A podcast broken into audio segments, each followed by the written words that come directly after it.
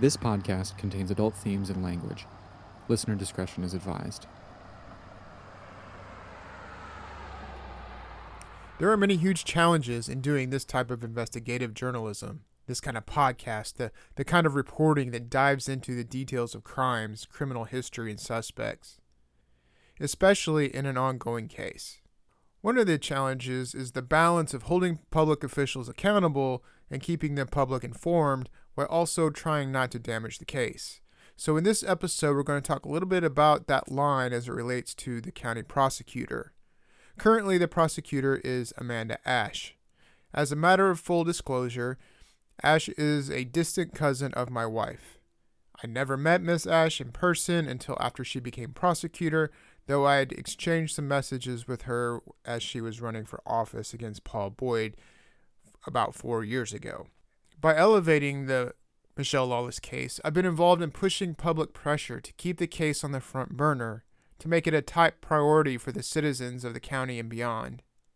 I was very happy, thrilled even, when Oesch announced publicly that she was asking for assistance from the Missouri Highway Patrol and the Missouri Attorney General's cold case unit. It was a major breakthrough in the case, in my opinion. Beyond that move, Oesch has stayed silent on the case. But even that move wasn't made until I ratcheted up the pressure and began asking hard questions to the prosecutor. So I put those questions out, and Oesch responded to that pressure by making a smart move, and that move was to involve jurisdictions outside of Scott County. Some have argued that Oesch should have done that much sooner and put more energy and resources on the case before January when the podcast was gaining steam. I think that's a fair criticism, but I also believe the decision was absolutely the right one. And I do think that Oesch would love to get a conviction in this case. I mean, what prosecutor wouldn't, right? I asked some follow up questions to the statement that Oesch put out regarding handing over the investigative authority to state jurisdictions, and I received no response. So Oesch has been quiet about the case. As a journalist, that's disappointing because, of course, I want answers, and I believe those listening to this podcast do too. But that doesn't mean that Oesch is hiding anything. In fact, her opponent in the upcoming election shares her strategy of silence. Oesch faces re election and a primary challenger in Republican Don Cobb. And we're going to hear from Cobb in just a little bit about his position on the lawless case. But before we do, I want to explain something that might be obvious for some, but maybe not to others. And that is, our criminal system requires both transparency and secrecy. As a journalist, I'll err on the side of transparency nine times out of ten. But let me tell you, if I was a confidential informant, I'd want to remain confidential. But if I were a defendant, I would want to know who was accusing me of a crime. The state has to be transparent in how it handles evidence. It has to hand over all evidence, including exculpatory evidence. That is transparency required by our legal system and we've talked a lot about that in the Josh Kezer case. The county and the state withheld loads of exculpatory evidence in Josh's trial, which is one reason for his exoneration. When the law demanded transparency, the county and the state went with secrecy. The state, specifically the public officials sworn to protect the Constitution, violated Josh's rights in doing so. There's a certain level of transparency built into other steps of the criminal system. The state has to provide probable cause. Court dates are part of the public record. Transcripts are usually made public after some time. But the state is also required to shut up at certain times. And that brings me to prosecutors. So, as I said, in a minute, I'm going to play you a few minutes of an interview I did with Don Cobb recently. But before doing that, I'm going to read to you what the American Bar Association establishes as proper conduct for prosecutors regarding the media. So, this is filed under the section Standard 3 1.1 Relationship with the Media. Section A Section A. For purposes of this standard, a public statement is any extrajudicial statement that a reasonable person would expect to be disseminated by means of public communication or media, including social media. An extrajudicial statement is any oral, written, or visual presentation not made either in a courtroom during criminal proceedings or in court filings or correspondence with the court or counsel regarding criminal proceedings. B The prosecutor's public statements about the judiciary, jurors, other lawyers, or the criminal justice system should be respectful even if expressing disagreement. C. The prosecutor should not make, cause to be made, or authorize or condone the making of a public statement that the prosecutor knows or reasonably should know will have a substantial likelihood of materially prejudicing a criminal proceeding or heightening public condemnation of the accused, but the prosecutor may make statements that inform the public of the nature and extent of the prosecutor's or law enforcement actions and serve a legitimate law enforcement purpose. The prosecutor may make a public statement explaining why criminal charges have been declined or dismissed, but must take care not to imply guilt or otherwise prejudice the interests of victims, witnesses, or subjects of an investigation. A prosecutor's public statements should otherwise be consistent with the ABA standards on fair trial and public discourse. D. A prosecutor should not place statements or evidence into the court of record to circumvent this standard. E. The prosecutor should exercise reasonable care to prevent investigators, law enforcement personnel, employees, or other persons assisting or associated with the prosecutor from making extrajudicial statement or providing non public information that the prosecutor would be prohibited from making or providing under this standard or any other applicable rules or law. F. The prosecutor may respond to public statements from any source in order to protect the prosecution's legitimate official interests unless there is a substantial likelihood of materially prejudicing a criminal proceeding, in which case the prosecutor should approach defense counsel or court for relief. A statement made pursuant to this paragraph shall be limited to such information as is necessary to mitigate the recent adverse publicity. G. The prosecutor has duties of confidentiality and loyalty and should not secretly or anonymously provide non public information to the media on or off the record without appropriate authorization. H. Prosecutors should not allow prosecutorial judgment to be influenced by a personal interest in potential media contacts or attention. I.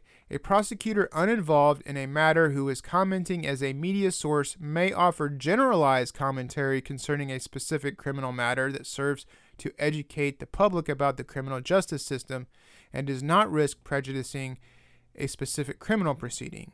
A prosecutor acting as such a media commentator should make reasonable efforts to be well informed about the facts and the matter and the governing law. The prosecutor should not offer commentary regarding the specific merits of an ongoing criminal prosecution or investigation, except in a rare case to address a manifest injustice and the prosecutor is reasonably well informed about the relevant facts and law. J.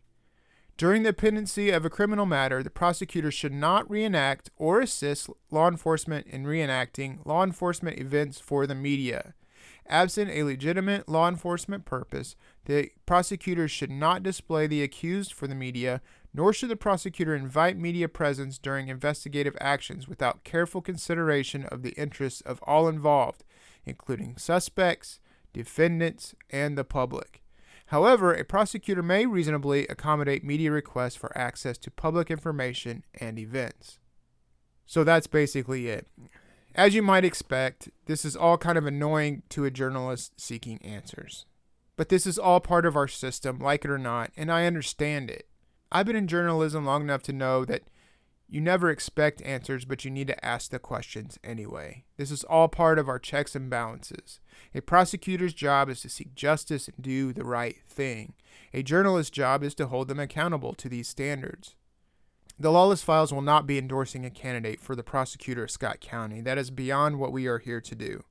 There are many factors that go into a person's vote for prosecutor, and the Michelle Lawless murder case is but one case of hundreds over four years. Frankly, it's a sliver of the overall responsibility of the prosecutor.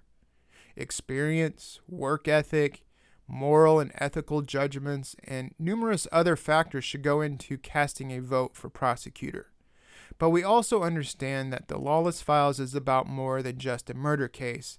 It's about a culture of injustice, and the public has responded by listening and demanding answers from public officials.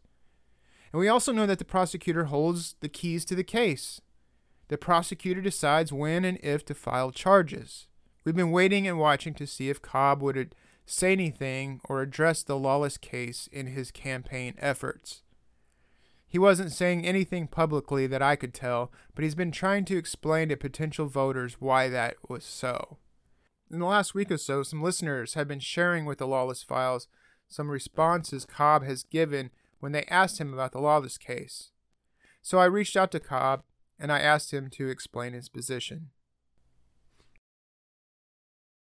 I'm your host, Bob Miller. You're listening to The Lawless Files. I went around the car to the driver's side and opened up the door, and uh, that's when I saw Michelle. Is uh, Mark Abbott a suspect in this killing? No, sir, not at he had time. said that his friend might have been a policeman or a sheriff or something like that. And I didn't take but a split second. I said, huh that's not Mark. I said, that's Matt. Mark Abbott nor Matt Abbott were vampire girlfriends. Why was that not done? So he's like, hey man, I saw this murder in the news. They don't know who did it. Let's tell them Josh did it. I don't know. I, I don't know that they weren't. It seemed like pretty much anything was for sale down there I, I don't know. at the right price. He said, uh, you know, he said, Bill's been in there long enough. You know, he's made enough money. He says, it's about time a younger man gets in there. He said, like you, you get in there and make some good money. Paychecks from a bullshit. They company never called- investigated me. They merely put me on trial and told the jury they had.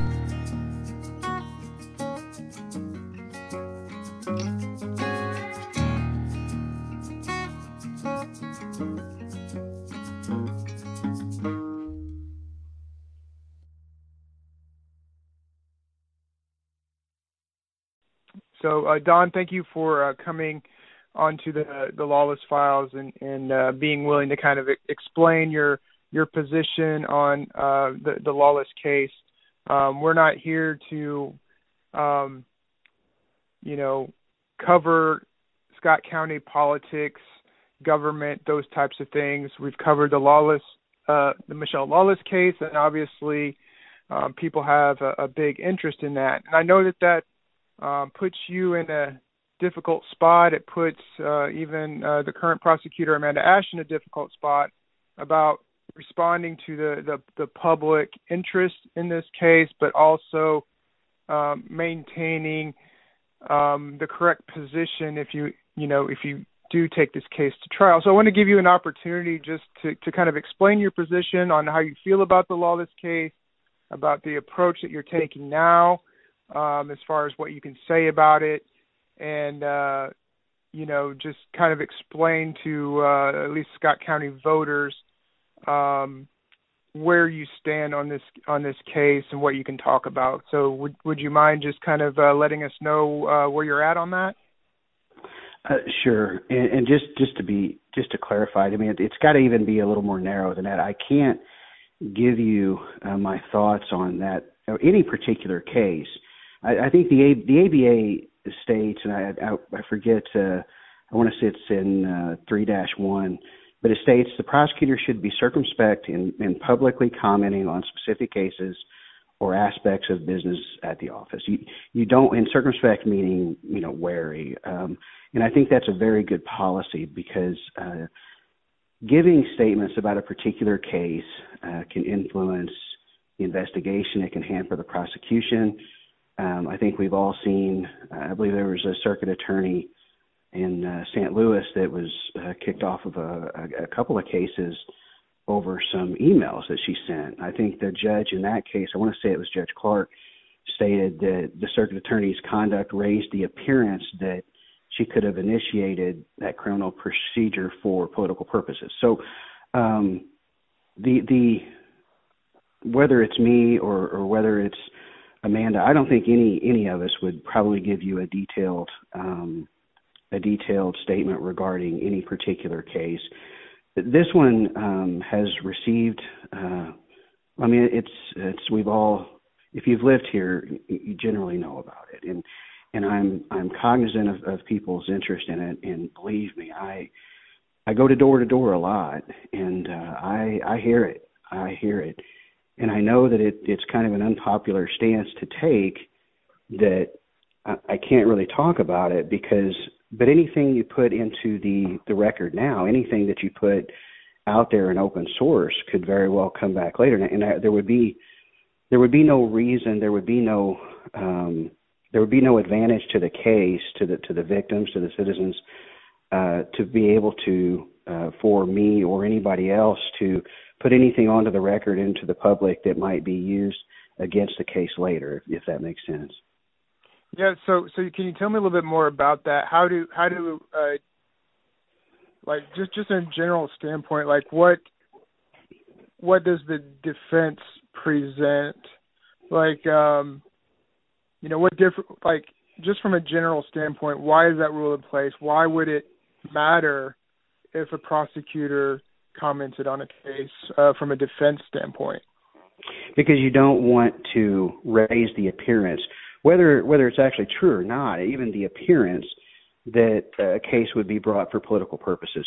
Remembering that th- these cases are, I mean, it's very very difficult to separate um, politics from from the rest of our lives, but these these are these are people's lives. These are victims, um, families of victims, and and these people, um, they're the things that they have gone through, the the emotional trauma, the the trials. Uh, this this shouldn't should never be used for political gain. It, it just it can't be. Mm-hmm. Uh, the moment that the moment that that happens, we have absolutely lost our way.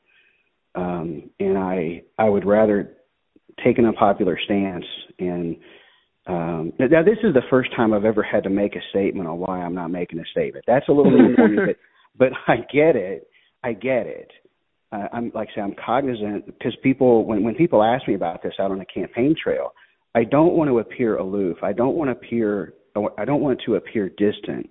I just want folks to understand I'm not going to talk about it. I'm just not going to do it. And, and whether whether it's this case or I mean, and and you'll hear about a few. There's there's three or four uh, that that people will typically bring up uh, when you're going door to door when when it it gets into that that vein of conversation. Uh, but it it's just not a good idea, and uh, I, I would submit that it's it's it's even unethical. Um, you know, sure, you can score some political points. You can, uh, well, I'm going to do this or I'm going to do that, and and uh, um, a lot of people want to hear that, and and I'm sorry, but I'm just not going to, uh, whether it's uh, promises or loyalty oaths or any of the things that that people have have come up with. Um, it's it's not going to happen with me. Yeah. Okay. Um, I mean, so so kind of what I'm I'm hearing you you say, you know, is one, it's it's unethical. It's against you know against the the, the rules, so to speak, and you know, talking about it, what you how you would handle it, or how you would approach it. All of those things could damage the case if you were to win the election and become the, the next prosecutor. Uh, yeah, you you say it better than I do. Uh, that's exactly what I'm trying to say. It yeah. um, any actions now that can be brought in, and and I mean, Bob, I am a defense attorney, but believe me, some somebody out there is is uh, going to mine uh, any open source that they can, uh, and it's it's not that hard to be dismissed out of a case, and I don't have. There's no good reason for me to say something now that would get dismiss me later um if it ever you know why would you give that away? It just there's there's not a good reason for it. And then couple that with the fact that that cases should not be political should not be political. The number one thing that needs to happen with with any cold case is to strip the politics out of it. It it has to be a sterile review. And um to and I'm certainly capable of doing that. And I like say if if if you want to know if I'm going to do my job, I'm going to do my job. I I'm going to be the first guy in and the last guy out, and I'm I'm absolutely committed. I know what I'm getting into, and uh, I'm I'm excited to do it. Uh, but when it comes to individual cases, uh, even what even what I think, um, I'm I'm just not going to be able to share that at this time.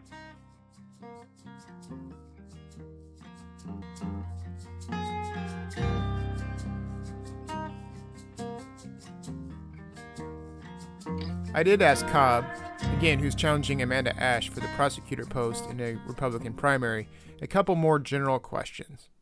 I brought up the topic of where he will fall on the spectrum in that space between being a prosecutor willing to roll the dice on a case with very little evidence and let the jury rule how they see fit, or on the other end where he will only take a case if he is sure he'll get a conviction. Some prosecutors will say, "Well, let's go ahead and and try what we got." Um, other, you know, because you know you really like the person for it. You really feel like you know you have the correct. Um, where other prosecutors are more concerned about, um, more concerned about. I hate to use the term winning and losing because I mean mm-hmm. you're looking for the correct outcome. These are people's lives. Right. It, it's not a baseball right, right. game. It's not a you know.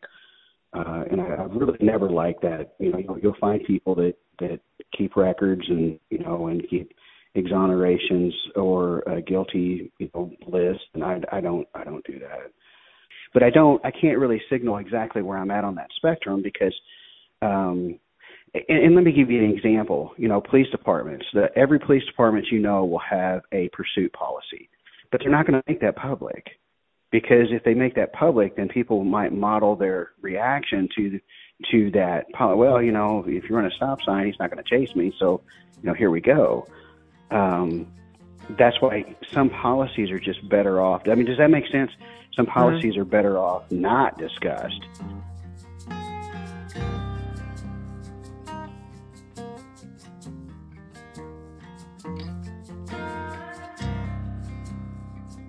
Okay, well, uh, I don't really have anything. I mean, I, of course, I have a, a, million questions for I you, but they're all, you know. But Bob, I'm sorry, man. I, no, I no, hate no, it that it's okay. But uh, um, anyway, I do appreciate you you taking some time just to kind of explain why you know why you can't talk about it, uh, why you're not willing to talk about it. So I do appreciate you coming on with us, and uh, you know, good luck to you. And and um, like I said earlier, you know, Lawless Files is not endorsing any any candidate, um, and yeah. we have we have all the confidence in the world that whoever wins this race is going to proceed with you know, in good faith and try to get uh, the lawless case to come to a conclusion. So thank you very much for jumping on with us. I appreciate it. Thank you, Bob.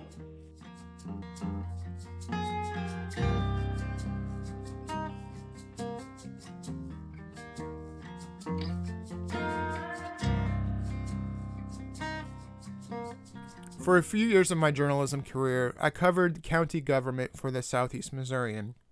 I covered Cape Girardeau County. It was my job to go to the meetings, report the news and decisions made by elected officials regarding how they spent tax dollars. It didn't take me long to determine that Missouri's county government system is very flawed and I believe outdated. In Missouri, the county government structure and officials' power and authority it varies based on the class of the county, which is determined by its tax base. But regardless of the county's classification, most counties that don't have their own charter government have three county commissioners whose job it is to approve funding for county government. So, in county government, you're going to have a sheriff, a prosecutor, but also a collector, a clerk, a recorder, and so on. And the commission controls the purse strings, or at least a large portion of it, for each office. Each of these offices is led by someone who is also publicly elected. So when you think about it, this creates a political tangle. Let's say, for instance, you have a Democrat running for sheriff. And this Democrat, as part of his platform, runs on the idea of de escalation techniques. This person believes that the show of force is not usually the best approach, and maybe he likes the idea of hiring a few mental health professionals to respond to domestic calls. But let's say you have two of three county commissioners who believe in hardcore crime control who have approved hundreds of thousands of dollars in tactical gear and crowd control apparatus.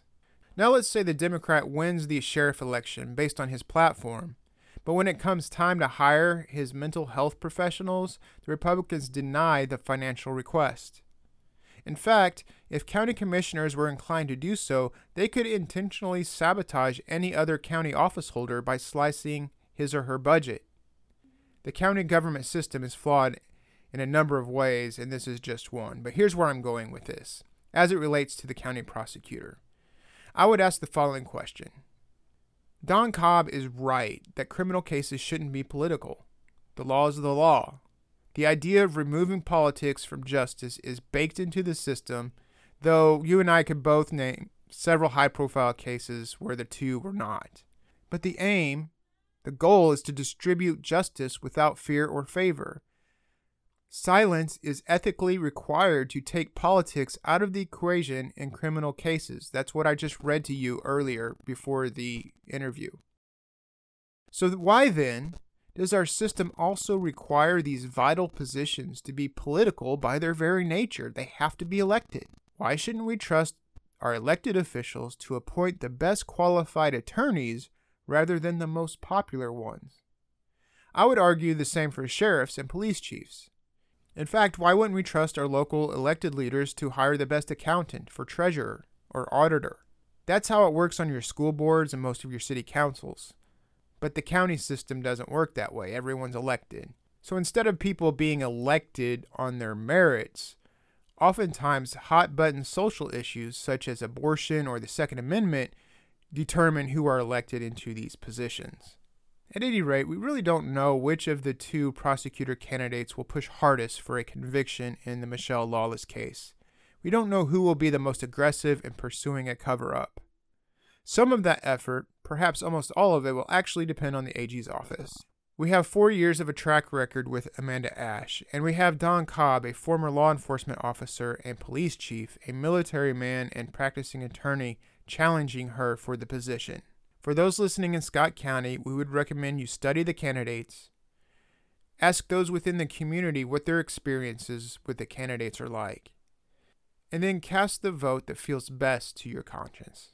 We have high hopes and expectations that either person will act with the appropriate care and vigor needed to bring Michelle's killers to justice, as well as anyone who broke laws to help send Josh Kezer to prison.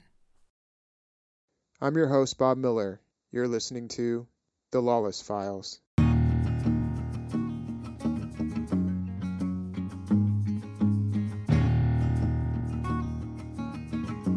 Thank you for listening to The Lawless Files, a production of Leadhound Publishing, LLC. The Lawless Files is hosted and edited by Bob Miller and co produced by Bob Miller and me, Tyler Grafe. Please go to thelawlessfiles.com and subscribe.